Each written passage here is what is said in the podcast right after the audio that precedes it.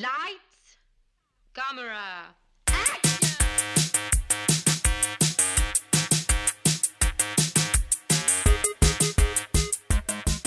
Aujourd'hui à l'émission, There Will Be Blood, Rocky et Gladiator. Bienvenue à On Jase de film.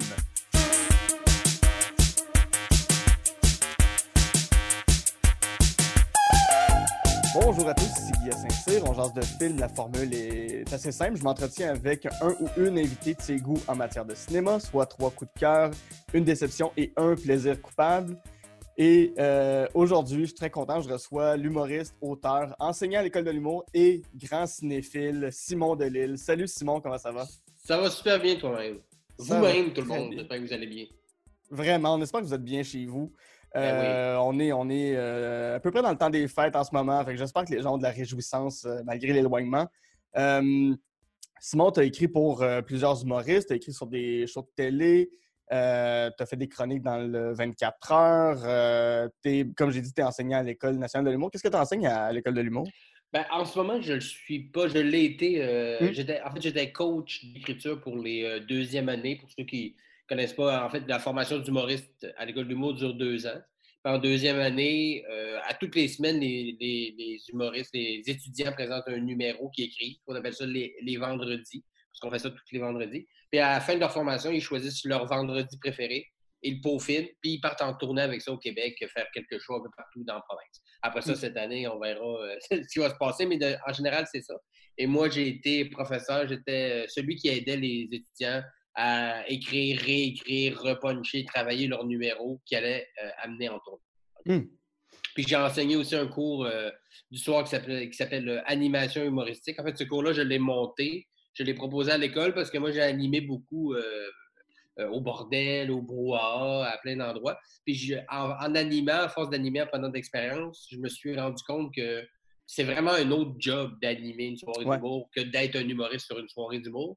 Alors, j'ai écrit un cours euh, qui est tro- trois fois, sept fois trois heures euh, sur comment animer euh, de façon générale, c'est-à-dire Mm. euh, comment animer des mariages, comment animer des soirées, comment animer des galas, des trucs, surtout pour des gens qui ne sont pas nécessairement des humoristes, Ouais. mais qui veulent juste euh, mettre quelques outils dans leur coffre à outils. J'ai fait ça aussi, puis coach d'écriture euh, pour les deuxièmes années à l'école. Cool. Euh, avant qu'on entre dans, dans ta liste de films, c'est quoi les premiers films qui t'ont marqué? C'est quoi tes premiers coups de cœur de cinéma? Euh, Qu'est-ce que tu regardais quand tu étais petit? Ben écoute, moi je viens d'une époque, tu sais, j'ai 35 ans, là, c'est pas, euh, je, je suis pas vieux, là, mais je viens d'une- à l'époque, on écoutait des films qu'on n'aurait pas dû écouter à l'âge Ouais. qu'on les écoutait? Je sais pas si c'est pour Ouais. toi, là, mais moi Ouais, j'ai vu Terminator 2 au cinéma. Là, on parle de Wow. 91, genre. J'avais genre 6 ans. Euh, Ouais. Moi, je- moi, j'ai un, gars un petit gars de 4 ans et demi, j'y j'y ferais pas écouter Terminator. Avec euh, un non. gars qui stab quelqu'un pendant qu'il boit du lait. Puis il y a des scènes, euh, oui, il y a des scènes d'action de robots, mais il y a des scènes de, très grande violence aussi là-dedans. Puis je je mets pas le je mets pas le fardeau sur mes parents. Tout le monde faisait ça. Les, les gens, sais, oui. on, on écoutait des affaires qu'on n'aurait pas dû écouter. Fait que mes souvenirs, mes premiers souvenirs de films d'enfance, euh, c'est pas tant des films euh, de- d'enfants en tant que tel. Si on allait dans les enfants, je te dirais Aladdin. Moi, j'étais un maniaque de- d'Aladdin. Mais euh, Tortue Ninja, le premier Tortue Ninja, euh, tu sais, dans les films qui m'ont marqué puis que je me souviens d'avoir vu la première fois, ça, ça en est un. Le deuxième aussi, mais le premier, ça a été incroyable. Rocky 4, on avait, Ouais. on avait des cassettes VHS, nous autres, chez nous, avec des films un peu random d'enregistrer dessus, là, tu sais, genre de cassettes que tu avais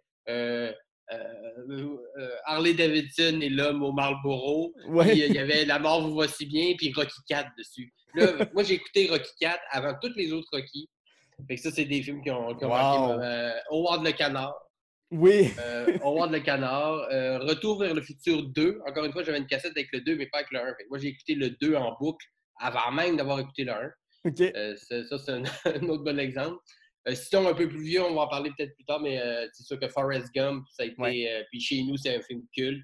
Ça, La ligne verte. ironiquement, La ligne verte, on, est- on est allé en voyage en Floride en famille. J'avais environ peut-être euh, 13 ans, 14 ans. Mhm. Puis il y avait super écran où on allait, puis c'était dans le temps qu'il passait la ligne verte de façon absurdement récurrente. Ouais, ouais. Fait qu'on écoutait la, la ligne verte en famille, genre cinq fois ce, ce deux semaines de vacances-là. Puis C'est devenu une espèce de film de famille, même s'il n'y a rien de très familial là-dedans.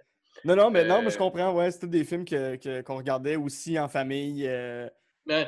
C'est Un un film. soir, là. Tom Hanks, chez nous, c'est un peu comme. C'est un big deal. Ouais. L'acteur de la famille, mettons, qui réunit tout le monde, tout le monde est d'accord que c'est un grand acteur, c'est Tom Hanks. Fait qu'on a tout écouté ouais. ce que Tom Hanks a fait. Puis, ben, La ligne verte en étant un, euh, c'est devenu un film euh, familial. Fait que euh, ça en dit un peu certains de façon euh, disparate, mais c'est un peu ça aussi. Moi, moi je, tu disais cinéphile. Moi, j'aime beaucoup les. les j'aime, je ne m'en cache pas, j'aime les blockbusters, j'aime les Mhm. gros films à gros budget. Mais j'aime toutes sortes de films, vraiment de la comédie au drame. au- Parce que chez nous, c'était des cassettes pêle-mêle que je mettais dans le VHS puis que j'écoutais des films comme ça sans trop savoir ce que c'était. Des fois, j'écoutais la- juste la fin d'un puis le début de l'autre. Fait qu'encore aujourd'hui, quand j'écoute ce film-là, j'ai comme l'autre bout de film qui me vient, comme si naturellement, ce serait lui qui continuerait la cassette. Ouais. C'est comme ça que j'ai commencé vraiment à écouter des films, puis après ça, ben, le cinéma, et j'ai étudié au cégep un peu là-dedans aussi. J'ai commencé à faire plus pointu après, mais Ouais. ça fait un petit tour d'horizon.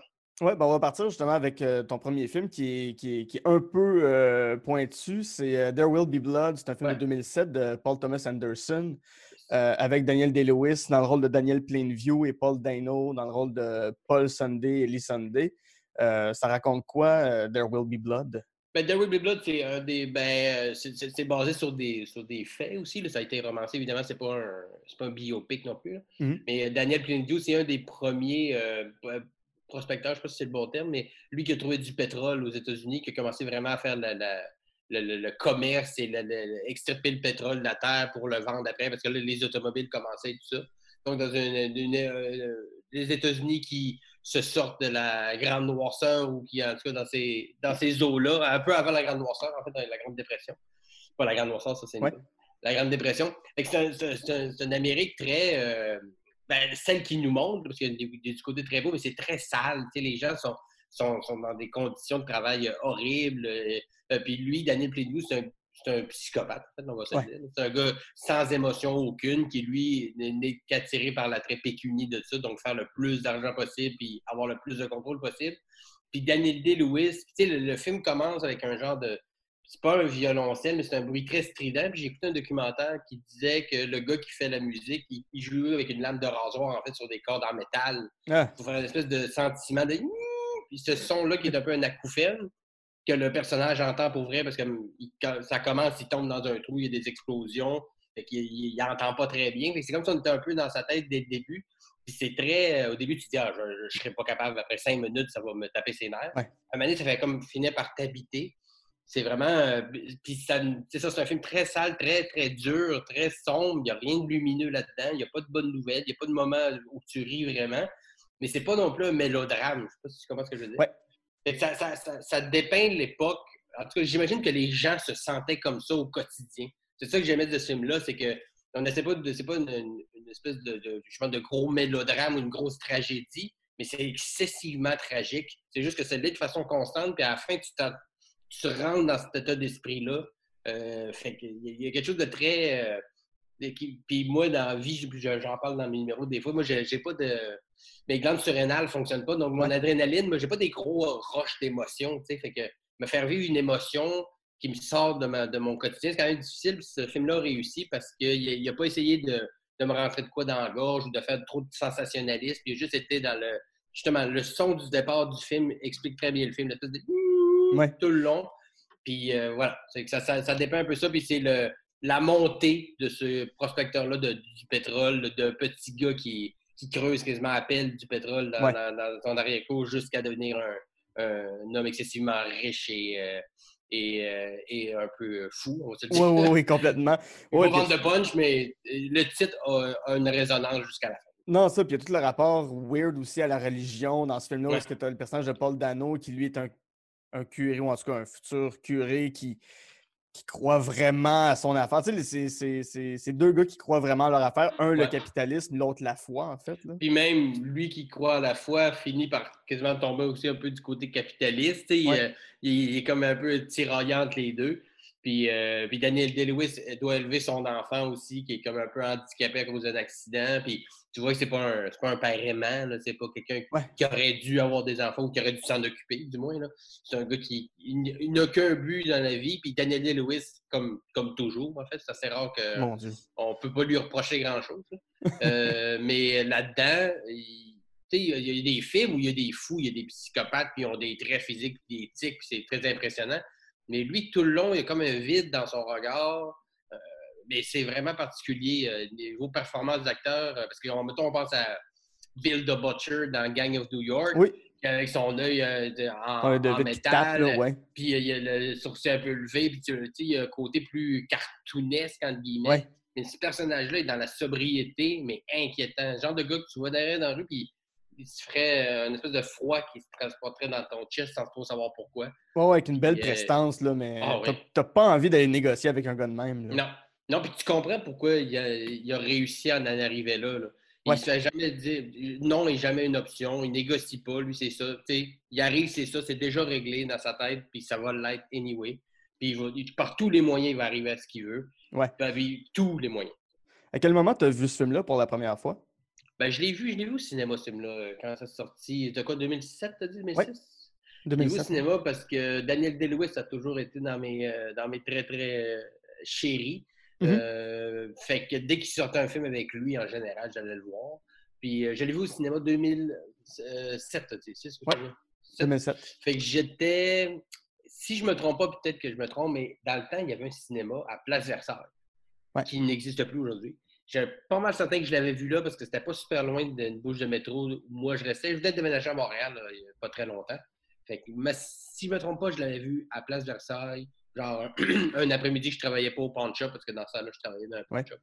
Puis, euh, puis j'avais été transporté, puis dès qu'il était sorti, je l'avais acheté en DVD, puis je l'ai encore euh, dans la collection euh, en bas. c'est, un, récurrent chez nous. Vraiment t'es pas, pas comme Daniel Plainview, t'es plein d'amour, t'es plein, es plein de compassion, puis tout. T'as dit que bon, tu produis à peu, à peu près pas d'adrénaline, mais euh, t'es un bourreau de travail, comme Daniel Plainview. Euh, t'es quelqu'un qui travaille énormément. J'ai l'impression, enfin, euh, quand je regarde ton CV, euh, tu travailles beaucoup. ça vient d'où cette, pas, cette urgence-là, mais ce plaisir-là que tu as à, travailler, à créer, à écrire, à faire des numéros? Euh, ben, j'aime écrire pour plusieurs choses en même temps. Tu en parlais un peu au début. J'ai écrit pour euh, des one-man shows, j'ai écrit pour euh, Piment Fort, des galas juste pour rire. Et, je ne ferai pas toute la nomenclature, mais beaucoup de choses variées. Puis moi, je suis le genre de gars, j'ai, honnêtement, dans la vie, moi, je suis un gars paresseux. D'emblée, mettons qu'on me donne rien à faire, ça ne me dérange pas de rien faire. Je ne suis pas le genre mm-hmm. de « oh, il faut que je fasse de quoi, je ne peux pas rester assis à rien faire ». Moi, rien faire, j'ai aucun problème avec ça. Par contre, je suis très efficace quand on me donne des commandes et des deadlines. Quand j'ai des choses à faire, je les fais et je les fais bien. Puis je me suis rendu compte de ça rapidement en sortant de l'école que si je fais en sorte que j'ai de la job, je vais travailler. Mais si je me donne le Ah, ben, je ferai ça, je vais procrastiner, puis ça ne se fera pas ou ça va être long avant de se faire. C'est pour ça que rapidement, en sortant de l'école, je suis allé voir des gens, j'allais dans les shows d'humour, même quand je n'étais pas booké. Je donnais des gags à droite, à gauche, à plein de gens. C'est comme ça que je me suis fait mes premiers contacts avec Phil Roy, Martin Périzolo, Stéphane Poirier, qui ont été mes premiers, mettons, collègues. Puis de fil en aiguille, eux travaillaient sur un projet, puis ils m'appelaient, ils décidaient ça. Puis je me suis rendu compte que quand, quand j'ai de la demande, quand il y a des choses qui me sont demandées, quand je travaille sur des projets, que j'ai des commandes, je suis très, très, très efficace, puis je peux pondre sur cinq projets en même temps sans problème. C'est au moment où j'ai du temps puis je peux le faire à ma vitesse que là, ça commence à être plus difficile. Mais en me donnant cette rigueur-là de travail que l'école m'a un peu appris, de travailler tous mhm. les semaines sur des numéros, euh, j'ai réussi à, quand je suis occupé sur plein d'autres projets, ça me donne le goût de travailler plus sur mes affaires. ça fait en sorte que quand j'ai beaucoup de projets, c'est là que je suis plus productif sur mes affaires. Puis quand j'ai du temps pour travailler sur mes affaires, c'est là que je suis le moins. C'est un peu ironique. mon, le côté bourreau de travail, en fait, c'est que je me l'inflige parce que je sais que si je, me donne trop de lousse ou j'ai trop de temps libre, je vais, je vais, le prendre à rien faire parce que j'aime ça, moi, écouter un film, puis rien faire. J'ai aucun problème avec ça. Je suis pas du genre euh, comme Mathieu Cyr, lui, il a de la misère à rester assis. Là, sais. ouais. Faut qu'il travaille, il faut qu'il fasse du skate, il faut qu'il. Euh, puis c'est bien correct. Moi, je suis plus comme. Il n'y a rien à l'horaire, j'ai pas besoin de. Bon, ben, faisons rien, c'est bien correct. Alors que quand j'ai des commandes, là, j'y vais puis j'aime ça. Mmh. Euh, c'est pour ça que je me suis pas infligé dans le sens douleur, là, mais je me suis donné beaucoup de commandes et j'ai. Et je dis oui quand quelqu'un me demande de l'aide pour quoi que ce soit. En général, je dis oui, je dis oui, je dis oui. Des fois, je me ramasse avec beaucoup de choses à faire, mais c'est là que je suis le plus efficace. Donc, Ouais. euh, c'est comme ça que je fonctionne. Génial. Euh, ton, ton deuxième film, en fait, c'est une série de films. euh, Rocky, euh, propulsé par Sylvester Stallone, il a réalisé la majorité des euh, Oui. films de Rocky. Euh, c'est une euh, saga qui s'étire, ben, qui s'étire, à un certain point, peut-être que ça s'étire, mais qui a commencé en 1976. Le dernier film de Rocky officiel, Rocky Balboa, c'est en 2006. Euh, ça met en vedette Sylvester Stallone, Carl Weathers dans le rôle d'Apo- d'Apollo Creed, Talia Shire en Adrian. Donc, on commence en 76 avec euh, Rocky, euh, Rocky 2 en 79, Rocky 3 en 82, Rocky 4 en 85, où il fait tomber le communisme. Comme il, il règle la guerre froide en un combat. oui, avec un speech incroyable à la fin, il Si reviendra. moi j'ai changé, c'est que vous, vous avez changé. Tout le monde peut arriver à changer. Joyeux Noël! c'est ça, exact. Il donne, des, il donne des- de la dinde à tout le monde. C'est ça. Et là, ça commence. Ben, ça, à mon avis, ça s'attire à Rocky 5 en Mm. 91, Rocky Balboa finalement en 2007. Rocky Des Balboa a redonné euh, des lettres de noblesse, euh, à mon sens, là, Oui. parce que Rocky 5, c'était triste. là. Mais Rocky Balboa, honnêtement, moi, je l'ai beaucoup aimé. C'est ça. Puis il y, a les, il y a les deux films de Creed. de, de Creed qui sont sortis dans les dernières années. Ils sont très bons aussi. Oui, oui, qui. qui, qui, Ben, qui- qui refont pas la roue, là, on est d'accord, on reste dans le même créneau, mais c'est un nouveau personnage, les liens sont attachants, puis le vieux Rocky euh, malade, mais qui est là quand même, on l'aime, puis tu sais, euh, non, il y, a quelque chose de, de, de, de bien, puis euh, on est d'accord, on ne gagnera pas de score avec ce film-là, mais euh, quelqu'un va me dire, j'ai écouté Creed 1 puis 2, puis vraiment, on m'a volé 4 heures de ma vie. Non, non, ça passe un Ouais, beau. 2 heures, c'était Ouais. divertissant, il y a des bons, bonnes scènes de combat, il y a des, Bon. il y a des scènes de montage, d'entraînement, c'est ça qu'on Ouais, mais tu sais, tu dis on ne gagnera pas d'Oscar, mais il me semble que Stallone a été Le nommé aux Oscars pour, Ouais. euh, avoir, Oui, repris, euh, pour avoir repris son rôle de Rocky, Ouais. qui a fait gagner l'Oscar du meilleur film en, en 76. Ouais. Mais je sais Devant pas s'il n'a pas gagné. Un- Ouais. Je ne sais pas s'il n'a pas gagné un Emmy ou peut-être pas un Golden Globe. Euh, Ça se- Il me semble qu'il y a eu un prix pour euh, son rôle dans Creed, mais pas l'Oscar. On aurait fouillé, là. Mais Ouais. euh, mérité, il était très, très, très bon. Mais le film en tant que tel est un film assez euh, classique au niveau de sa forme, mais très efficace. Mhm. Mais si on revient à Rocky, Rocky 1, c'est ça, c'est comme le, le film et ce, qui, de, de ce, ce dont le film parle et la façon qu'il a été fait, c'est très l'underdog. Sylvester Ouais. Stallone, qui était, qui était comme euh, quasiment un itinérant à ce moment-là, a écrit ce scénario-là comme en cinq jours. Ouais. Puis il y a plein de maisons de production qui ont voulu acheter les droits, mais ils ne voulaient pas que ce soit lui qui joue Rocky. Puis lui, c'était non négociable. Si quelqu'un me l'achète, c'est parce qu'il veut que je sois dedans. Puis finalement, il a eu sa chance, puis euh, ça, ça a donné un film. euh, euh, la statue de Rocky était là pour vrai jusqu'à récemment. ouais. Je pense qu'elle n'est plus là aujourd'hui. Je pense qu'elle est dans un musée, mais elle était encore à Philadelphie, en haut des escaliers. Il y avait Rocky. Ça faisait autant partie de la ville que les Flyers. tu sais. Oui. Alors que c'est un personnage, lui, il n'a jamais existé, mais dans le cœur des, des, Phi- des Philadelphiens, des, États-Unis en tant que tel, c'est un, c'est un icône qui est né à ce Oui. moment-là. Puis, euh, j'ai pas vu tous les films, mais je pense que c'est un des premiers films où on a justement vu l'espèce de. Puis après ça, on l'a revu plusieurs fois, l'espèce de scène de montage d'entraînement, tu sais, qu'on voit en 10 minutes, 3 mois de Rocky qui s'entraîne, avec la musique en Ouais. arrière, puis il monte les marches à la fin. Ça, ça a comme commencé une espèce de mouvement. Après ça, des films sportifs où tu vois des gens s'entraîner en eu, accéléré. oui. Ils l'ont tout eu. Là. Tu sais, Tous les types de sports euh, ont un film là-dessus. Ça a été comme un des premiers. Puis euh, c'est ça. Le côté underdog, mais ça a toujours me chercher. là, tu sais, le- le- le- L'Italien qui, est- un peu tout croché, fume, il boxe, il a du cœur. Mais, puis là, ben, pour une raison vraiment forte, juste parce que son nom sonne bien, il y a une chance pour gagner la, la- la ceinture euh, Ouais. des poids lourds. Puis finalement, ben, pas dans le 1, mais il va finir par la gagner, mais il fait plus de troubles qu'il pensait Mhm. faire. Ouais. Mais ce qui est intéressant du premier, c'est que tu viens de le dire, tu sais, il ne gagne pas nécessairement son combat à la fin, mais il, il gagne contre lui-même. Il devient, Ouais. devient quelqu'un d'autre. Il devient, euh, il, il- il devient ce à quoi il aspirait. C'est ça la, la vraie réussite du premier, puis c'est ce que les gens ont, ont- ont autant aimé. Euh, le premier, je, je, je- me, je me suis tapé des bouts il n'y a pas longtemps, parce qu'il vient d'arriver sur Netflix. J'avais oublié à quel point c'était sale comme film, à quel point Mm. c'est pas propre, c'est pas euh, comparativement, tu sais, si on arrive avec euh, Rocky 4, là, que c'est hyper léché, c'est super beau, puis là on est dans les années Reagan, puis euh, c'est Ouais, prospère, mais le premier, c'est en 76, puis c'est l'époque du Watergate, c'est l'époque où même l'Amérique s'aime pas elle-même. Je trouve que ça, ça- ça représente bien l'Amérique de cette époque-là. Oui, puis ils sont encore en train de pelleter le- le- le- la guerre du Vietnam, là, tu sais, de tout, tout ce que ça a occasionné comme, euh, comme problème. Puis les gens. Puis c'est dans un quartier de Philadelphie aussi, très ouvrier. euh, Ouais. Tout le monde. ça- on dirait que tout le monde est un peu sorti d'un sac de charbon. tout le monde est un peu sale, c'est gris. Puis le gars, il, premier combat, il se fait donner un coup de tête, puis il fend, puis. euh, il, vient il vient par le gars, bon, eh, beau combat, bravo, tiens, là 25$. Le casier a coûté 20$, fait que là 5$. C'est qu'il s'est fait fendre l'arcade sourcilière, puis il s'est battu quasiment au sang pour 5 piastres. Puis, puis- puis il retourne chez eux, hein, il va se payer une bière, fumer une smoke. C'est voyons, ça va être lui le champion du monde. Mais oui, tu sais, c'est vraiment, l'Amérique est dégueu, mais on dirait qu'on veut nous rappeler que oui, c'est vrai que c'est. Mais même dans la saleté, le rêve Mhm. américain existe encore caché en dessous de toute cette poussière-là. Ouais. là. Il existe encore, puis il peut ressurgir de n'importe où, même de ce gars-là qui a l'air d'un vagabond. Ouais. Fait que ce côté-là qui est très, très agréable aussi. là. Ouais. À partir du 2, 3, 4, qu'est-ce que ça raconte, euh, les Rocky? Ben, le 2, en fait, c'est carrément la, la- Parce que dans le 1, il fait un combat euh, comme euh, contre Apollo, le champion du monde, il perd, mais il l'a mis assez mal en point pour que le public fasse comme non, non, euh, il n'a pas perdu, c'est c'est Apollo qui a perdu ce match-là parce qu'il aurait dû le clencher en deux rounds, puis il l'a toffé jusqu'à la fin, il n'a même pas mis KO. Fait que Mhm. dans le 2, il- il- Apollo, son orgueil est trop atteint, fait qu'il fait tout ce qu'il peut pour que Rocky dise oui pour une revanche. Sa femme veut pas qu'il se batte, mais finalement, à la fin, il donne le droit d'aller se battre, c'est ça qui fait en sorte qu'il devient champion du monde.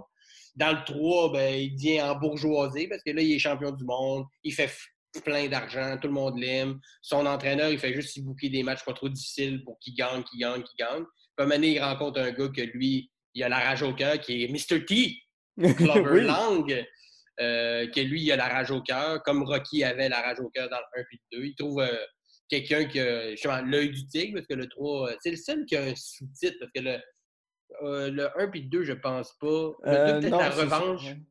Euh, ouais, en français, le 2, c'est la revanche, mais le 3, en il n'y a anglais, pas je de titre français. Je sais pas si le 3, il disait Eye of the Tiger, parce que le Rocky 3, l'œil du tigre, c'était vraiment sur l'affiche, me semble, en français, c'était Ouais. écrit ça. OK. Mais, mais l'œil du tigre, c'est ça, il l'a perdu parce qu'il est devenu comme un boxeur juste qui fait de l'argent puis qui s'en- c'est un peu trop facile pour lui. Finalement, il s'y fait. Puis son, son entraîneur meurt, c'est là que Mickey meurt dans le 3. Ouais. Fait que ça Ouais, la- des quatre. Oui, puis je me souviens, la pochette, la, la, la- l'affiche du 3, euh, en tout cas dans, dans- dans les clubs vidéo quand je travaillais là, c'était lui avec son fedora, avec euh, une grosse chaîne en or. puis J'étais comme, OK, on n'est plus dans les Rocky euh, en maillot dans, le- dans- dans le ring. là. C'est rendu Ouais. un homme d'affaires prospère. Exactement. Puis, ouais, c'est ça. Puis les méchants sont devenus plus caricaturales un peu. Tu sais, Clubber Lang, qui est comme euh, le mode de- avec ses. C'est Mr. T, de toute façon, il y avait déjà Oui. des looks funky, là, avec des plumes à la place de ses boucles d'oreilles, puis euh, qui, vient, insulter sa femme direct, puis quelque chose de très. euh, mais ça fitait dans les années aussi, là, les Oui, années on 80. est quasiment plus rendu dans la lutte que, que dans la boxe. Là. Ça commence avec un match de lutte contre Hulk Hogan, d'ailleurs. Bat contre Hulk Hogan pour un match bénéfice au début euh, qui s'appelait Lèvres de feu. Euh, le personnage de Hulk Hogan s'appelle Lèvres de feu. Peut-être le seul bon, bonne apparition de Hulk Hogan dans tous les films. Sauf peut-être Commando Suprême, qui a été un de mes films euh, Ah. fétiches quand j'étais ben- quand j'étais enfant. Bébé, pas bébé.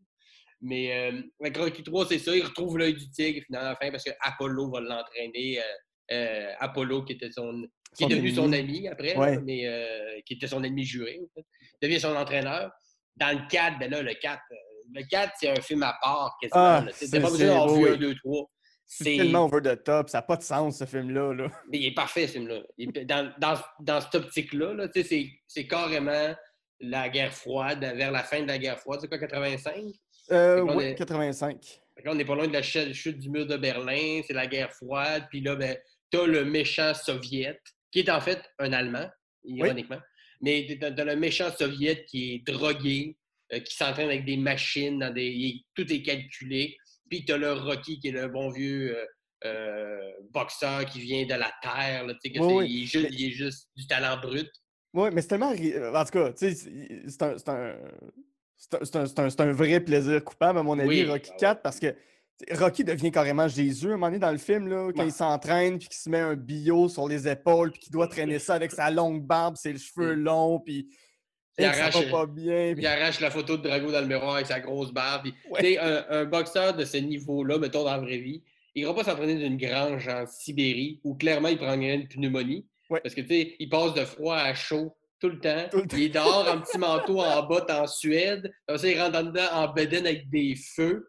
Euh, il s'entraîne, il, tu sais, il bench, puis c'est du feu en dessous de lui. Comme aucun entraîneur, aucune compagnie d'assurance accepterait que son boxeur s'entraîne dans ces conditions-là. Pendant que l'autre à Moscou, Ivan branché sur des machines, il se fait, on le voit vraiment se faire droguer, se piquer dans, dans les cuisses. Euh, c'est comme la machine contre l'homme, euh, la machine qui est les méchants soviets contre les vrais Américains, Home of the Brave. tu sais. Oh oui. Puis à la fin, oublie ça, à la fin, combat à Moscou à Noël, puis à la fin, tout le monde scande le nom de Rocky en, en URSS. Ouais, En t'as même- URSS, le boxeur américain qui bat le russe a deux balles dans le nuque dans son hôtel le, le oui. matin. C'est sûr. T'as t'as même une, une caricature de Gorbatchev avec sa tache de vin sur le front qui se lève pour applaudir. Rocky. Non, on non, non, non, ça serait. Tout le monde dans l'aréna est d'accord. Le politburo qui est en haut, le, tu sais, qui, est du monde qui assassine des gens quand tu parles contre le gouvernement. Tu as un boxeur américain. Puis d'ailleurs, il n'y a aucun garde du corps. ou, euh, de- il y a juste comme. euh, il y a l'ancien entraîneur d'Apollo, parce qu'Apollo est mort au début du film. Mhm. Que C'est à cause de ça que ça donne le goût de se battre pour aller venger Apollo. Mais en plus de venger Apollo, il règle la guerre. Tu sais, tant qu'à régler un dossier. Il dit, regarde, moi y aller, m'a régler la guerre froide, je vais venger mon ami Apollo, euh, je, vais, je vais être le meilleur boxeur au monde, puis tout le monde va m'aider. Mais, mais justement, c'est un film over the top, mais jamais, jamais c'est genre. Il est tellement over the top tout le long que c'est correct comme ça. Il Mhm. n'y a pas un bout où à un t'es comme, ah, là, là, vous êtes allé trop loin. Tout le long. Oh Tout oui, le long, c'est ça. James. Brown chante une tune avec, euh, avec euh, Apollo qui, qui monte une espèce de dragon parce que le gars s'appelle Drago qui fesse dedans. Euh, de- puis il se fait, il se fait knocker out à, à mort, tu sais, Mhm. en plein show d'exhibition. C'est comme tout le long, c'est ça. Il y a un gros robot au début. Le, le film commence, la fin, c'est la fin du 3 quand Rocky et Apollo se font un round de combat.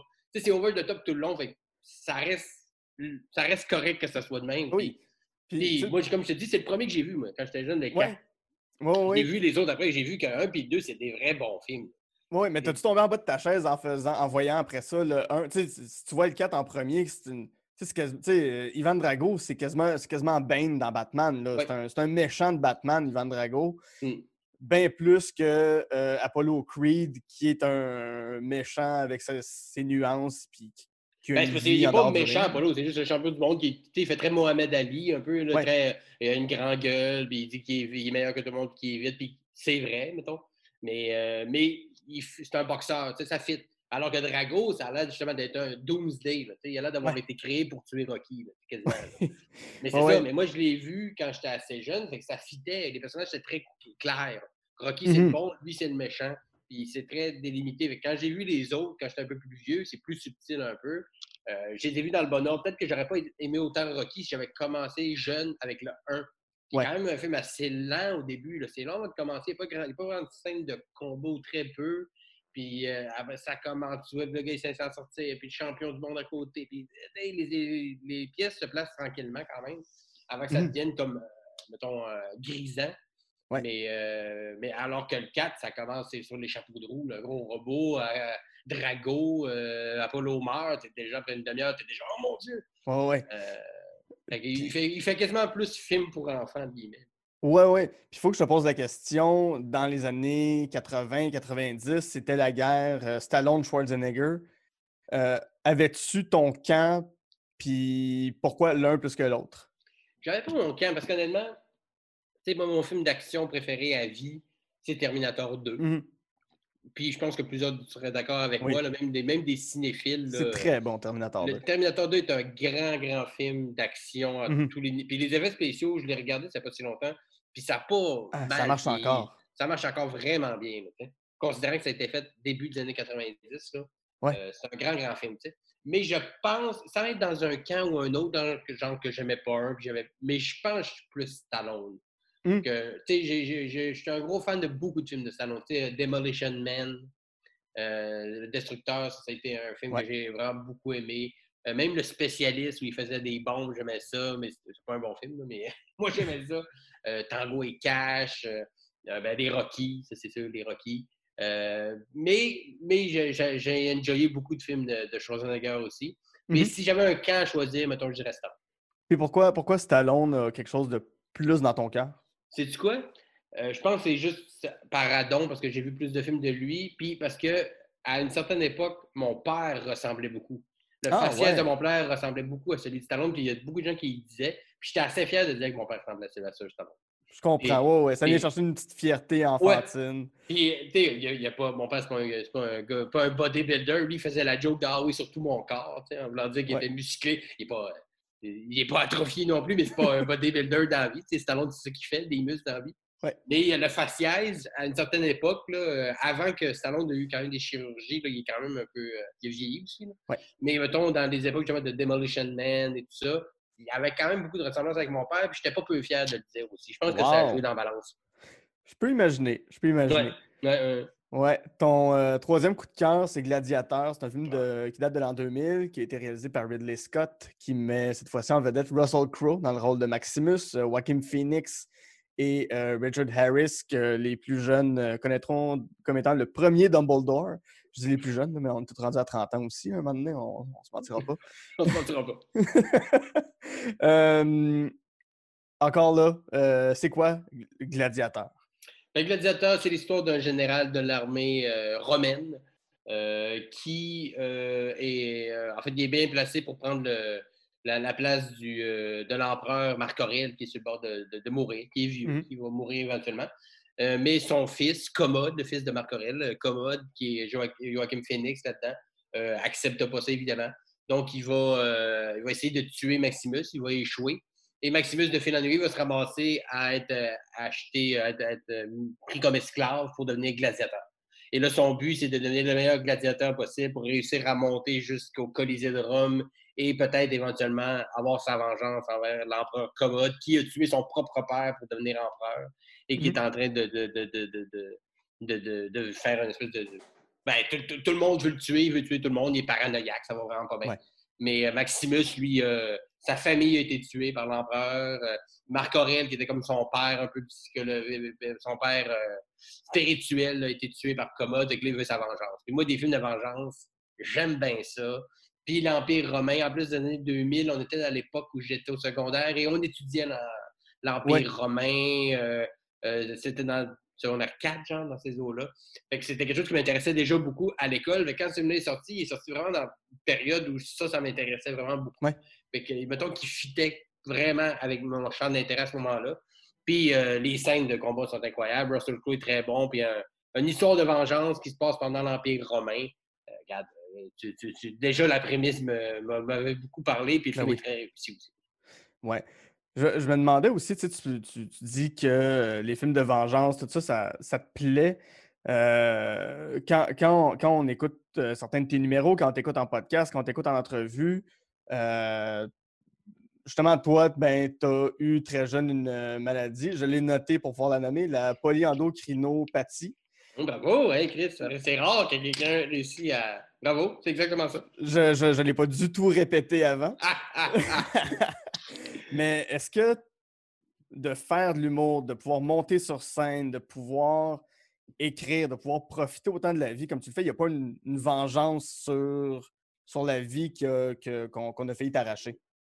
Oui, ben oui, absolument. On peut le voir comme ça. Puis, tu sais, moi, euh, l'humour en général chez nous, euh, ça a toujours été très, très important. Chez nous, on aimait beaucoup ça rire, puis écouter des. On allait voir des shows d'humour, on en écoutait, on écoutait des comédies. J'aurais pu facilement nommer des films comme Ace Ventura, Le Masque, des grosses comédies, Ding et Dong, les L'agent fait la femme, des choses comme ça. On est... Chez nous, c'était très, très, très, très commun. Puis l'humour a toujours servi pour dédramatiser tout. parce que moi, j'ai été malade, et je le suis encore, c'est une maladie qui ne se guérit pas. Mmh Mais moi, j'ai pas eu de. Mettons, j'ai pas eu, mettons, comme une sais, genre une leucémie, tu sais, que pendant deux ans, tu luttes pour ta vie, tu as de la chimio. Moi, c'était plus que j'avais un système très faible par rapport à ce que j'avais avant qu'on découvre ce que j'ai. Fait que je tombais malade souvent. J'étais souvent à mmh. l'hôpital, mais c'était pas pour des grosses affaires nécessairement. C'est juste que c'était toujours à recommencer. Fait que c'était plus dans la récurrence. Euh, fait que oui, on peut voir ça absolument. Je peux faire de l'humour pour dédramatiser les choses. C'est comme une vengeance que je donne sur la, de genre la, vie a voulu me faire des jambettes, mais moi je me sers de ces jambettes-là pour faire rire le monde. Fait que c'est un peu un, un double tranchant. Puis moi, dans la vie, je suis pas un gars, euh, je suis vraiment pas un gars agressif. Tu sais, je me suis jamais battu. Je, suis, tu sais, je, serais pas capable de tuer quelqu'un, même de Mhm. faire vraiment. Tu sais, j'ai pas ça en dedans de moi. Ouais. Puis quand je regarde des films où des gens ont cette rage-là de passer par tellement d'épreuves pour arriver à leur vengeance, ça me fascine parce que moi, je serais pas capable de, de- de- de faire avec autant de. Tu sais, dans Gladiateur, il passe vraiment par beaucoup d'étapes. Il est très, très, très. Je vais me venger un jour. Parce qu'il Ouais. y a plein de moments là-dedans, il aurait pu faire comme Hey, fuck off. J'abandonne, je vais me laisser mourir, je vais aller rejoindre ma femme et mon fils. Non, non.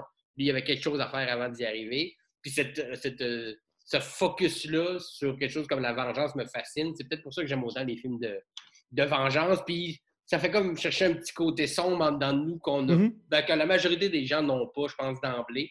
De voir quelqu'un vouloir se venger à ce point-là, puis tuer quelqu'un ou y faire mal parce qu'il. Puis sais, on a le goût d'être comme lui, on voudrait avoir cette, cette hargne-là, mais pas en même temps. Que, Ouais. Des films comme Gladiateur en est un. Sinon, euh, moi, j'aimais beaucoup Payback, le règlement avec Mel Gibson. Ah oui. Ouais. Il, y a un gars qui doit 70 000 puis il court après tout le long, puis il, il défait, défenesse quasiment la paix gros complet, juste pour 70 000 Ouais.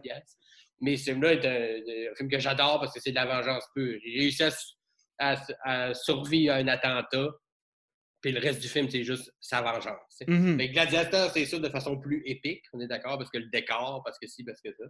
Mais Mhm. ça reste un des meilleurs films de vengeance, puis historique. C'est basé quand même sur des affaires assez euh, rigoureuses au niveau historique. C'est pas parfait, évidemment. Ouais. Mais euh, puis ça fitait dans, dans la période où je, où je l'ai écouté la première fois. Un des, un des seuls films que j'ai vu deux fois au cinéma. Ah ouais, à ce point-là? Moi. As-tu une, une scène marquante, une scène préférée? Ben là, le combat de la fin contre Commode est très, euh, très, très, très marquante. Euh, J'aime beaucoup la, la- la première scène dans le Colisée où il y a des courses de chars, puis Mm. où, euh, euh, en fait, Ma- Maximus est dans l'équipe, c'est comme deux, deux clans qui se battent, qui recréent une vraie bataille qu'il y a eu dans ces époques-là. là. C'est genre les, les, les, les, les, les mercenaires d'Hannibal contre Scipion, qui est un général de l'armée romaine. Puis en fait, c'est l'armée romaine qui gagne. Puis Maximus, donc Russell Crowe est dans l'équipe de l'équipe qui devrait perdre, Oui. mais ils sont tellement bons qu'ils gagnent et qu'ils renversent comme ce qui aurait dû se passer. mais cette scène-là est malade avec les, les, les chars et des, des tridents dans le chest. Puis ah ouais, donc, Ouais. c'est très, très, On- très épique. Oui, puis, puis on revient un peu à la WWE euh, Ouais. avec ça. Là. De- vous, allez perdre. Mais vous, perdre, ça veut dire mourir. c'est ça, ouais, là, c'est ça. C'est pas, c'est pas ben, stagé jusqu'à un certain point, mais, euh, euh, mais ça, les gens mourraient. Euh, habituellement, la WWE, les gens meurent pas, de façon générale. Mais dans ce temps-là, euh, puis tu sais, je, regardais ce film-là, puis je l'ai regardé il n'y a pas si longtemps, mais je me disais, ça a l'air bien lointain, puis bien barbare, mais pas tant que ça. Pas tant que ça, parce que, tu sais, oui, les gens mouraient, puis il y avait des épées, tout ça, mais c'est-tu vraiment si loin que ça d'affaires qu'on peut voir encore aujourd'hui? Dans un contexte où, mettons, l'économie s'écroule, puis qu'on devient plus comme des, des espèces de, de tribus, ce genre de spectacle-là, d'après moi, reviendra assez rapidement euh, populaire. Ouais, ben, Fait- juste de voir des gens se battre pour du papier de toilette il y a quelques Voilà. mois, il y a un petit peu de ça là-dedans. Là. Oui, oui, oui, exactement. Il y a quelque chose de très. Euh, ça, ça a l'air lointain, mais ça l'est pas tant que ça. Puis ça, ça, ça existe encore dans le cœur de plusieurs personnes, cette envie-là de se battre même jusqu'à mort. Ouais. Fait que, euh, il, y a, il y a quelque chose de très euh, actuel dans ce film-là, même si c'est il y a 2000 ans. Euh, avant qu'on enregistre, tantôt, on a parlé un peu de Forrest Gump. euh, puis je veux qu'on fasse une petite parenthèse sur Forrest Gump. Tu m'as dit que c'était un des, un des films qui te marquait le plus. On a parlé de Tom Hanks, mais Forrest Gump, ça représente quoi pour toi? Ben, comme je t'ai dit, on s'en est parlé tantôt. Moi, j'ai vu Forrest Gump euh, la première fois euh, au cinéma. Ouais. Euh, donc en 94, si Mhm. ma mémoire est bonne. Donc j'avais euh, 9 ans. J'avais 9 ans, euh, 9-10 ans. Non, 9 ans. Fait qu'à 9 ans, Forrest Gump, c'est sûr, tu sais, j'avais, c'est, c'est beau, j'avais ri, la musique est belle, tout ça, j'avais compris l'histoire, je sais pas, si jeune, mais pas de là à avoir vraiment tout le, toutes les couches qu'il y a dans ce film-là, à mon Ouais. sens, il y a quand même plusieurs façons de voir ce, ce film-là. Je ne l'ai pas revu pendant une couple d'années, puis je l'ai revu, étant un peu plus vieux, puis là, il m'a vraiment comme amené un genre de OK, c'est pas. C'est pas juste l'histoire d'un gars, c'est l'histoire de- des États-Unis, de l'Amérique, de ces années-là. Puis que, le- encore une fois, c'est une histoire d'un peu d'un euh, underdog, un peu comme avec Mhm. Rocky. J'imagine que ce thème-là me rejoint. Mais le côté, le gars est tellement. Tu sais, il n'est pas, il est pas déficient, genre euh, Rain Man, mais il n'est pas non plus super brillant. Il est juste sur la mince ligne entre les deux, comme beaucoup, beaucoup de gens le sont, puis qu'on l'est tout un peu, mais que ça, ça l'empêche de voir ou de, de s'enfler la tête ou de devenir. euh, de, de- de- parce qu'il y a, un gars qui va voir le président pour l'équipe de football, pour avoir joué au ping-pong en Chine, pour euh, une méda- une médaille d'honneur euh, au, au gars du Vietnam, le même deux, trois Ouais. fois. Euh, puis qu'il en parle comme ben, je suis allé encore voir le président des Ben, États-Unis. encore. encore- J'ai encore bu des Dr Pepper. Puis ça comme ben, encore Ah une fois là, je suis allé là. Puis, euh, il, parle du monde, il raconte ça au monde d'un parc. Puis c'est cette espèce de, de, de légèreté. Mais quand tu regardes tout ce qu'il a fait, tout ce qu'il a vécu, c'est comme mon Dieu, cette vie-là, ne- personne ne pourrait supporter cette vie-là. C'est-à-dire des, tu sais, des, des gens qui meurent, la, la guerre, euh, le ping- le ping-pong, être milliardaire. Tout le monde serait un peu viré fou dans différents moments de sa vie. Alors que lui, il a gardé la même carte tout le long. Il a les mêmes running shoes. Il pourrait s'acheter une compagnie de running shoes. Il a encore les mêmes parce qu'ils font. euh, Ah oui. j'en achèterais d'autres? Cette simplicité- simplicité-là, dans quelque chose d'aussi énorme, venait me chercher beaucoup de. Des fois, on s'énerve pour des petits détails dans notre vie, puis on, on- on s'enfle la tête pour des niaiseries, ou on déprime pour des niaiseries aussi. Puis alors que, euh, d'un point de vue logique, ça n'a pas d'importance. Ouais. Forrest Gump, lui, il aime Jenny, il aime sa mère, il aime jouer au ping-pong, il aime ça pêcher des crevettes parce qu'il a dit oui. Il fait ce qu'il aime, il aime tondre des pelouses, il le fait, il aime courir. Quand il a goût de courir, il court. Sais, C'est juste ce côté-là de je, que- Hey, vous courez pourquoi? Pour euh, la, la fin dans le monde? Non, non, j'ai envie de courir. Fait que je cours. Ouais. That's it. Ce film-là est d'une simplicité déconcertante parce que il relate quelque chose de tellement gros que personne ne pourrait gérer, sauf quelqu'un qui est juste un peu moins intelligent que. Fait que moi, je trouve que ça, c'est une belle allégorie. Voilà. Euh, on va faire une courte pause. Au retour, on va découvrir que les, que les T-1000 de Terminator 3, Rise of the Machine, n'auront pas soulevé les passions chez toi. Euh, mais enfin, euh, pas autant que. John Wick, Oh, euh, qui, voit, qui, qui a, qui a- qui a perdu son chien et, euh, comme dans Payback, a décidé d'aller euh, en, en- la mafia. vengeance totale. Oui, voilà. À tout de suite. À tout de suite.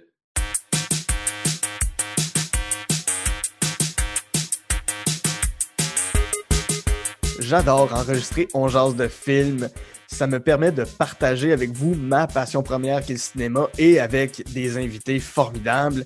Et si jamais vous avez des commentaires, si vous avez, si vous avez des critiques, des choses qu'on pourrait améliorer, des gens que vous voulez que je reçoive à l'émission, écrivez-moi sur euh, Facebook, euh, On jase de films, Instagram, at On jase de films. Venez me parler, faites-moi vos listes, vos trois coups de cœur, les films que vous détestez, les films qui sont des plaisirs coupants pour vous. Je vais vraiment avoir un plaisir fou à vous lire. Sur ce, je retourne avec mon invité pour Jaser de film. De retour en Jase de film avec mon invité Simon Delille, avec qui, en première partie, on a parlé de There Will Be Blood, Rocky et Gladiateur. Euh, un film qui t'a déçu, c'est un film de 2003 euh, de Jonathan Mostow. Euh, J'entends déjà les auditeurs dire qui. C'est Terminator 3, euh, Rise of the Machines, qui ramenait après 12 ans d'absence Arnold Schwarzenegger dans le rôle du T-800. Euh, Nick Stahl et Claire Danes sont là. Euh, ça faisait 12 ans que tu attendais ce film-là. Qu'est-ce Mm. qui s'est passé ou qu'est-ce qui s'est pas Ben, passé? Puis comme on en a parlé un, un peu tantôt, moi, Terminator euh, 2, euh, Jugement dernier, c'est un film, euh, pour moi, c'est pour moi, c'est encore à ce jour euh, un des, sinon le meilleur film d'action euh, Mhm. de tous les temps. Puis au-delà du film d'action, c'est un excellent film. Les effets spéciaux bien vieillis, ça- la trame narrative est malade, c'est sombre. Ah oui. En tout cas, il y a de tout. Vraiment, ce film-là est incroyable. Puis je l'ai écouté, moi, je l'avais sur un cassette VHS, puis je l'ai écouté à outrance euh, quand j'étais jeune, Terminator 2. Je connaissais les. Puis à ce jour, je devrais être capable d'en faire pas mal la majorité, mais je connais les, je connais les dialogues en français de tout ce film-là, du début jusqu'à la Ah fin. Je le connaissais par cœur de mémoire parce que je l'ai écouté outrageusement. là. Tu sais, quand je Mhm. dis outrageusement, c'est genre des centaines de fois. Ouais. Euh, puis quand le. puis le- euh, même si le 2 finissait pas nécessairement avec une. Une, pré- une- une- un cliffhanger de Oh, ça va être quoi la suite? Ça bouclait la boucle quand même bien. Euh, on espérait tous la suite. Quand Mhm. ils ont commencé à parler de il va y avoir un Terminator 3, et moi j'étais excité, j'avais hâte, j'avais des attentes démesurées sûrement. Ouais. Parce que, parce que le 2 avait tellement été marquant, puis que là, c'était tellement grandiose, qu'est-ce qu'il allait faire. Puis, de fa- si je me souviens bien, les bandes annonces étaient quand même bien réussies. Parce qu'il y a une couple de bonnes scènes d'action dans le film quand même. Là. Puis la bande-annonce, c'était quand même, oh, crime, ça a l'air assez. Hein, hein? Puis les acteurs, tu Claire Danes, puis euh, ça, ça, ça, ça, se pouvait. Puis finalement, tu sais, c'est exactement le 2 en très moins bon. Mm. Ils n'ont rien amené de couche de plus. Il n'y a pas. Euh, y a, la, la, la, fille qui joue la, la, cyborg, qui est une coche mieux que le T-1000. Euh, mais qui est le en fait, mais avec un squelette en métal plus solide, euh, qui est un peu chicks, qui se sert de son apparence pour arriver à ses fins aussi. Encore une fois, c'est pas nécessaire. Puis elle n'est pas plus charismatique qu'il faut. Euh, le T-1000 était très charismatique. Très froid, puis l'acteur, j'ai perdu son nom. Là. mais, ouais. le casting était écœurant. Alors qu'elle, c'est une belle fille, ça aurait pu être n'importe qui d'autre, ça n'aurait rien changé. On s'attachait pas du tout aux méchants ça, je trouve ça aussi important que s'attacher au, au, euh, euh, au, au, protagoniste, au personnage principal, s'attacher aux méchants, c'est important aussi. Puis dans ce film-là, aucunement. Oui, il y a des bonnes scènes d'action, une coupe de bonnes scènes, mais à la fin, j'étais juste, oh, ouais, 12 ans pour ça. J'avais hâte à ce film-là depuis que j'ai vu le 2 la première fois. J'avais hâte d'en voir un autre. Puis là, on m'a servi ça, et j'ai été déçu, de vraiment déçu. J'ai écouté par la suite. C'est pas un si mauvais film que ça en tant que tel. Parce que si, mettons, tu n'en as pas vu zéro, puis tu pars avec le 3, oh, c'est un bon divertissement, mais quand tu pars avec les attentes que le 2 t'a laissé, puis que le 1 aussi, le 1 était excellent aussi, le 2 encore mieux, puis le 3, après ça, ça crash, mais mes attentes étaient là, puis c'est arrivé là. Si mes attentes avaient été là, je serais tombé de moins haut. Là, c'est juste que je suis tombé de très haut.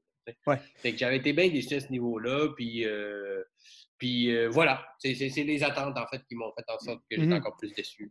Ouais, puis si on se rapporte aux, années 90, justement, Arnold Schwarzenegger, il est, il est, partout, mais les références à Terminator sont dans tout ce que tu regardes, des Simpsons, à tous les dessins animés, tout, euh, tout le monde faisait des références à, Terminator, puis euh, Hasta, la Vista, baby. Hasta la Vista Baby, I'll Be Back, euh, toutes ces catchphrases-là que Schwarzenegger a réutilisées, réutilisées, réutilisées partout. Euh, je peux comprendre que les, justement que les attentes étaient, surélevées pour un, nouveau Terminator. Euh, moi, ce pas des films que j'ai vus quand, j'étais petit. Je les ai vus euh, rendus adultes. J'ai vu le 1-2. Puis, sachant que le 3 avait été mal reçu, je ne suis jamais allé, aller, le voir. mais ben c'est ça, tu sais, j'étais rendu un adulte dans mi-vingtaine quand j'ai découvert Terminator 1 et 2, puis ça a fait comme, OK, ces films-là existent, même avec mon regard d'adulte, c'est brillamment écrit, c'est brillamment fait.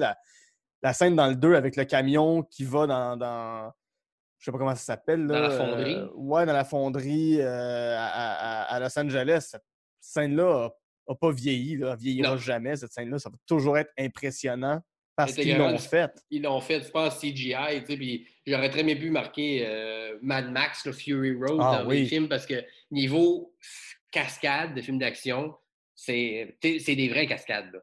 C'est pas... Euh, puis dans Terminator 2 aussi, là, quand il arrive, le camion sur le côté, puis qu'il y a du, du liquide euh, froid, de l'azote, whatever, qui sort de là, puis là, le T-1000 pogne là-dedans. Cette scène-là, tu peux la mettre d'un film aujourd'hui, puis personne va faire comme Ah mon Dieu, des vieux, des vieux, des vieux, plans. Euh, des vieux plans des années 90, tu sens 0-0 ça. Puis c'est ça qui est impressionnant, tu sais. Alors que même le 3 a l'air plus vieux que le 2. Ouais, mais tu sais, ce qui est le fun du 2, c'est toute la relation entre le Terminator et John Connor, là, Edward Furlong. Euh, mmh. Euh, son père, un peu. Les son père, c'est des amis. tu sais, mmh. ben, c'est le, le, petit gars qui lui apprend à dire Hasta la vista, baby, entre mmh. autres à pas tuer de gens, puis ils, des, donnent des valeurs euh, humaines à un robot. Ouais. Mais cette relation-là, puis à la fin, les, même le robot dit Je comprends pourquoi tu pleures. Moi, je suis pas capable de pleurer, mais je sais pourquoi tu pleures. Même ça, c'est comme au niveau robot, sais, Isaac Asimov ne serait pas d'accord avec cette phrase-là. mais il y a quelque chose de très. Il a quasiment rendu un peu humain euh, à force de le côtoyer. Puis, la, la, trame sonore est malade. Cette, cette musique-là, euh, euh, quand il descend dans, dans, dans la lave. Oui, ouais, ouais, avec le pouce en l'air. Puis... Tu peux pas, pas avoir des larmes, au moins une espèce de petit pincement au cœur. Alors que dans le 3, il met la batterie dans la bouche du robot à la fin, puis tout explose. Puis, puis à la fin, ça finit quand même que il dit ben, il va en avoir des bombes nucléaires, peu importe ce que vous faites. Ouais. Tout est comme OK, effectivement, rien servi, parce qu'au bout de la ligne, il va se passer de la même calice d'affaires qui devait se passer. Le jugement dernier a juste été retardé. C'est ce qu'ils disent dans le 3. Et à la fin, t'es comme. Fait que c'est ça, c'est tout. Tu me laisses. Après ça, tu me laisses me, démarrer avec ça.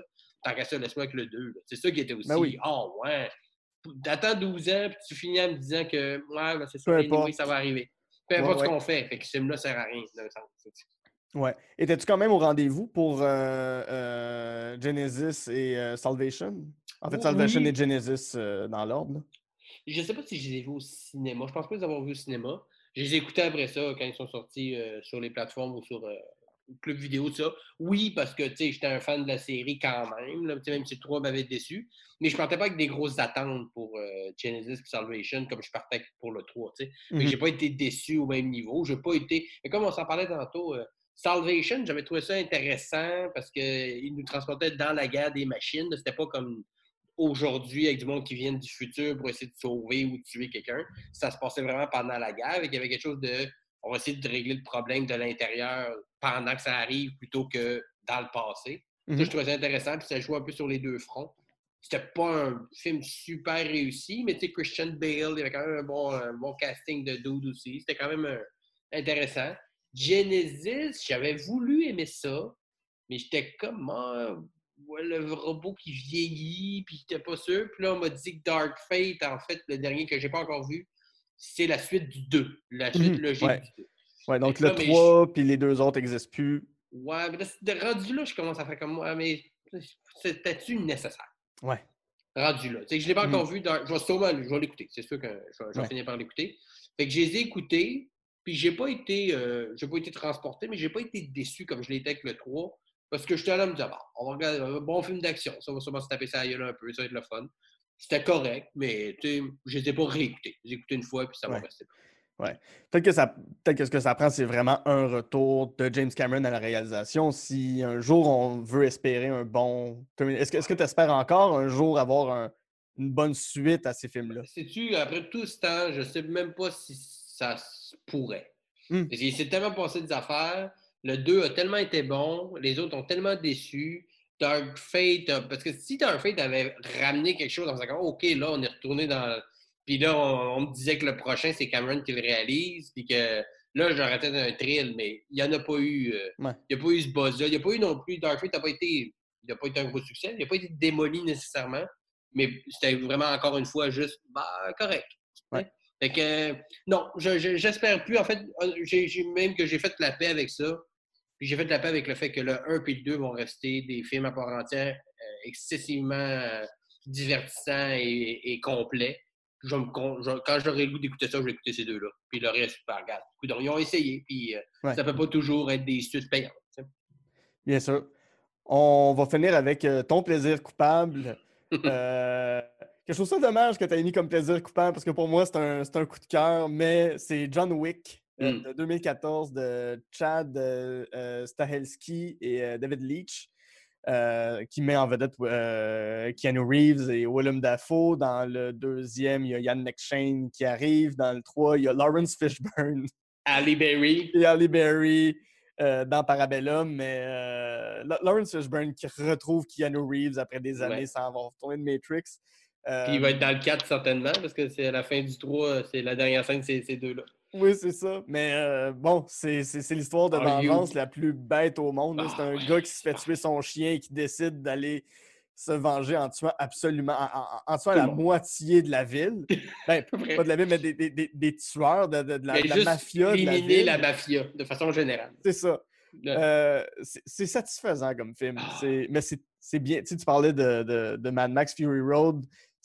Mad Max Fury Road est aux voitures, ce que, euh, ben, aux, scènes de voitures, ce que John Wick est aux scènes de combat, puis aux scènes d'arts martiaux, puis de Arts martiaux slash gun, ouais, c'est ça. mais, mais, je tiens à préciser une chose. Quand je dis qu'il est coupable, euh, c'est pas parce que euh, je considère que ce film-là n'est pas bon, mais que je l'aime pareil. Je pense mm-hmm. vraiment que c'est des bons films.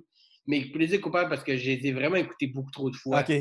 Parce que c'est vraiment comme. C'est McDo là, pour moi. C'est des mecs croquettes de chez McDo. Tu comprends? je, moi, je cuisine quand même relativement bien dans la vie. Je suis capable de faire des, des, bons, des bons repas. Mais il n'y a pas grand-chose qui bat 10 croquettes McDo avec la sauce beurre. Tu comprends ce que je veux dire? Oui.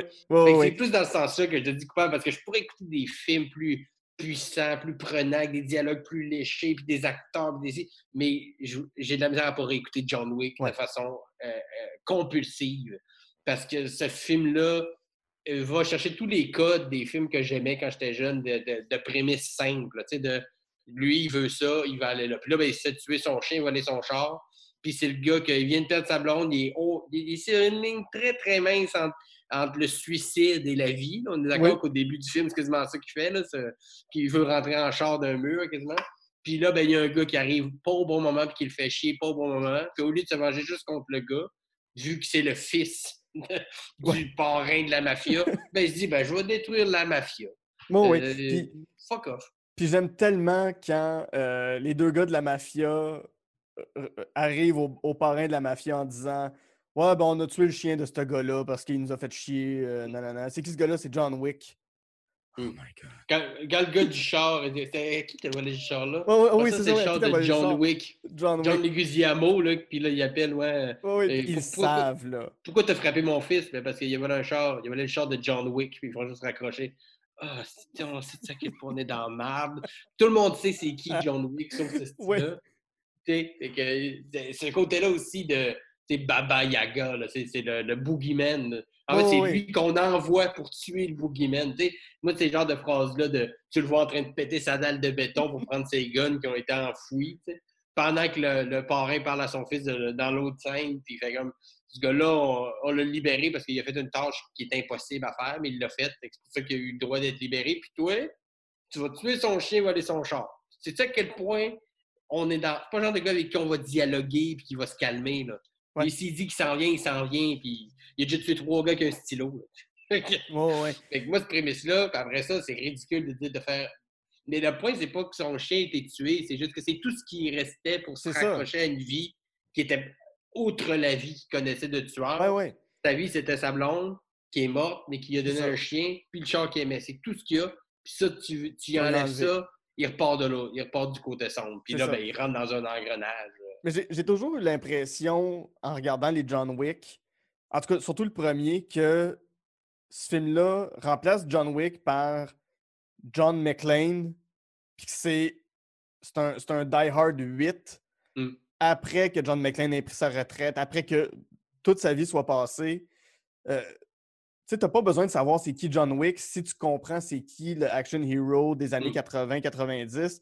John Wick aurait pu être le huitième film d'une série puis je mmh. l'aurais autant accepté, mais parce que ça part à ce film-là, puis que je comprends tous les codes qui essaient de m'amener, je fais oui, oui, j'embarque dans le premier, mais qui est en fait juste. Oui, oui. Puis, puis, un peu tout est établi, tu sais. Euh, il parle de sa vie, il parle de son passé, puis quand il parle de son passé, je peux imaginer ça aurait été quoi ce film-là de John Wick. Que dans le 2, il rencontre sa blonde, puis que dans le 3, il donne le chien, puis, que, euh, puis, dans le 3, il y a le char, que dans le 4, il y a le chien, que dans le 5, il se passe telle affaire. Puis quand on voit la, la, scène où il réussit à avoir son, euh, son feu, tu sais, son euh, OK, tu peux aller prendre ta retraite. Parce qu'il dit plusieurs fois, qu'il a, a, accompli une tâche qui était impossible, mais il l'a fait, fait qu'on on l'a laissé aller. Puis on voudrait tous voir c'était quoi, ça, ce ben, mandat-là. C'est ça. Puis ça, ce serait le John Wick 6 Begin, genre, tu sais. oui, c'est ça, exactement. Je sais pas s'il va aller jusque-là. Euh, j'ai l'impression que c'est encore plus payant de ne pas tout savoir. Non. mais j'imagine, je comprends très bien ce que tu veux dire, mais j'espère, j'aimerais, à moins qu'il se soit vraiment bien fait, mais je ne mhm. faudrait pas qu'il ah, fasse l'erreur de. C'est ça. Oui, ouais, non, mais je, ne voudrais pas voir un jeune John Wick, ah. là, mais je, je voudrais ça pas voir ça. bon, mais c'est en général pas une bonne idée de faire ça. Non, non, c'est ça. On, s'est fait une idée, on s'est fait. Puis, tu sais, Kenny Reeves, t'es écœurant là-dedans. Là. Il est ben Puis, il est le fun.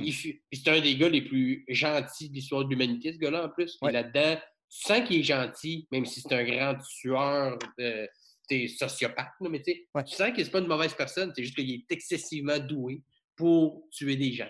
Mais il tue mhm. juste des gens qui veulent le tuer. Là. Il ne va pas juste. C'est pas un tueur en série, mais il tue. Je ne sais pas s'il y a sûrement un site où ils ont compté, mais. Ah ouais, dans, clairement. Dans le 3, ça n'a aucun sens comment des gens meurent. Ça n'a aucun rapport. mais c'est ça. Puis, moi, j'ai particulièrement aimé le 1 parce que la prémisse est Tu tuer mon chien, je vais tout tuer ce que tu connais de la vie. Puis, euh, le, mais le 2 et le 3 vont juste de plus en plus dans l'exagération de ce procédé-là. Dans le 3, ça, les scènes avec les chiens sont malades. Mais il y a genre Ils sont deux, il y a 85 ennemis, puis il n'y en a pas un qui survit. Mm. Jamais. Dans toutes les scènes, il n'y en a jamais un qui survit. Puis c'est un carnage. Mais en même temps, le 2 t'avait amené à ça, puis le 1 t'avait amené à ça. Ouais. Il ne faut pas que tu sois surpris dans le 3. Ouais, dans le 3, il y a beaucoup de monde qui meurt. Ouais. Non, non, non, rendu là, là, on le sait. Dans le 2, il y en avait beaucoup aussi, puis dans le 1 aussi. Il y en a juste de plus en plus. Puis dans le 4, je ne veux pas vous vendre de punch, puis il risque d'en avoir une méchante chie. Encore plus. Ah, Tu sais, quand, quand, Et- quand- quand- tu sais, on, on- on habite à, ou- autour de, de- de Montréal, mais on a passé beaucoup de temps, euh, j'imagine, toi comme moi, à la Place des Arts pendant les festivals Juste pour rire. Le 2 a été tourné à Montréal. ouais. Euh, puis une super belle scène de combat euh, dans le couloir de la Place des Arts avec, les- avec toutes les télévisions et tout ça. Peu importe quand je me retrouve dans ce couloir-là, j'ai toujours un petit pincement. Je suis toujours. Oh, je suis dans John Wick. Je suis là, là. Je, je le vis. Mais, mais ça aussi, euh, tu sais, euh, ben, cette scène-là, puis plusieurs autres, les scènes d'action euh, parce que, tu sais, j'ai vu beaucoup de films d'action, de scènes de, de, de fusils, d'arts martiaux, de toutes sortes. Mais c'était- ce genre de chorégraphie-là, qui mixe gun et arts martiaux, euh, avec les, les tirs, tu sais, pas juste tirer un peu au hasard, dans, tirer dans la tête chacune des personnes être sûr qu'ils soient bien morts, puis les chorégraphies, puis c'est lui qui en fait beaucoup, Ken Reeves a fait beaucoup, beaucoup des cascades, puis il y, a des, il y a des vidéos de lui qui se pratique avec des armes à feu dans des entraînements de combat de Marine, puis qui change de gun, puis le gars, il est dangereusement efficace avec des fusils. Oh, ouais. Il s'est Oh, ouais. entraîné pour ça. Puis ça paraît, les... c'est Ouais. pas CGI, c'est pas trop. euh, tu sais, c'est vraiment des bonnes scènes de combat, d'action, de. Tu sens la, préparation au combat euh, qui, doit être assez intense. là. Il y a des Ouais. chorégraphies vraiment élaborées. Puis c'est des vraiment bonnes scènes d'action. Comme j'en Ouais, avais ouais, pas vu depuis ouais. un méchant bout. Non, ça, on est content que Ken Reeves soit euh, un être très humaniste dans la vraie vie quand on peut voir ses Il vidéos. être dangereux. Tabarouette, oui, c'est une machine à lui seul. Mais même euh, le, ben, le réalisateur du premier, il n'est pas crédité comme réalisateur, mais il a fait le deuxième, puis le troisième, je crois, David Leitch, et lui-même cascadeur. Cascadeur, c'est ça.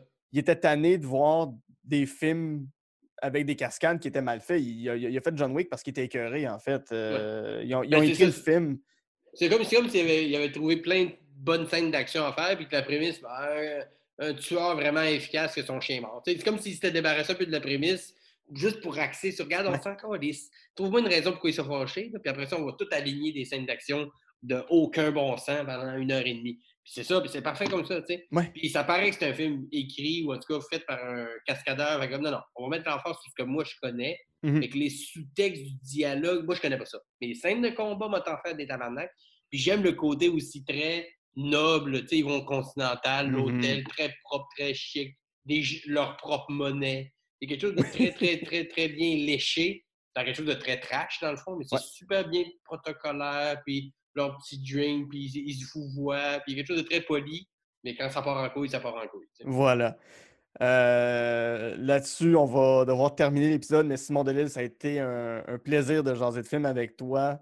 Euh, je suis super content qu'on ait fait cet épisode-là. Un jour, on fera un épisode 2 où est-ce qu'on va pouvoir parler soit de comédie, soit de, de Ouais. film que tu voudras encore une fois. Euh, Ah, J'en aurais plein d'autres. Écoute, c'est un plaisir euh, partagé, hein, mon ami. euh, ah, j'adore euh, ça. Écoutez, euh, je, peu importe qui, si c'est votre première fois que vous écoutez un épisode parce que vous aimez ce que je fais ou quoi que ce soit, écoutez les autres. C'est vraiment intéressant d'entendre Ouais, des merci. gens parler de leurs films parce que tu peux connaître, penser de connaître quelqu'un, puis là, quand il te parle de ses films puis pourquoi il les a aimés, tu connais une autre facette de, de sa personnalité, puis je trouve ça très, très pertinent. Très pertinent. Beau travail. Merci beaucoup. Je, je suis très, touché par ton commentaire. Euh, si les gens veulent euh, suivre ce que tu fais, s'ils veulent te trouver sur les réseaux sociaux, s'ils veulent euh, Ben, voir ce que tu produis, Euh, sur Instagram, Simon Delille, euh, ma page Simon Delille sur Facebook. Alors, on est quelle date euh, tu vas passer ça à peu près? Euh, ça va être au courant de. oh, Je sais pas encore, soit, soit fin décembre ou début janvier. OK, ben là, les gens vont savoir que j'ai gagné euh, le prochain stand-up. Bravo. Euh, bravo. ben, merci, merci. Les gens vont sûrement écouter. La finale était le 10 décembre. Donc, de ça va naître une coupe de patente. Je vais faire un peu de chronique à énergie, blabla. Mais pour, puis pour ce qui est des spectacles, ben là, avec l'ouverture ou non des salles, ça va jouer un peu. Mais allez sur mon Facebook, Simon Delille, sur mon Instagram, puis simondelille.ca. Dès que des dates seront annoncées, dès que les shows vont recommencer, je vais aller jouer un peu partout. Donc, euh, connectez-vous là, puis je vais vous tenir au courant dès qu'on avoir plus de renseignements, parce que même nous, euh, on ne sait pas encore quand est-ce qu'on va recommencer à faire des, des shows de. Voilà. Là-dessus, mon nom est Guillaume Saint-Cyr et avec mon invité Simon Delille, on a jasé de film. Hey, c'était belle fun, merci.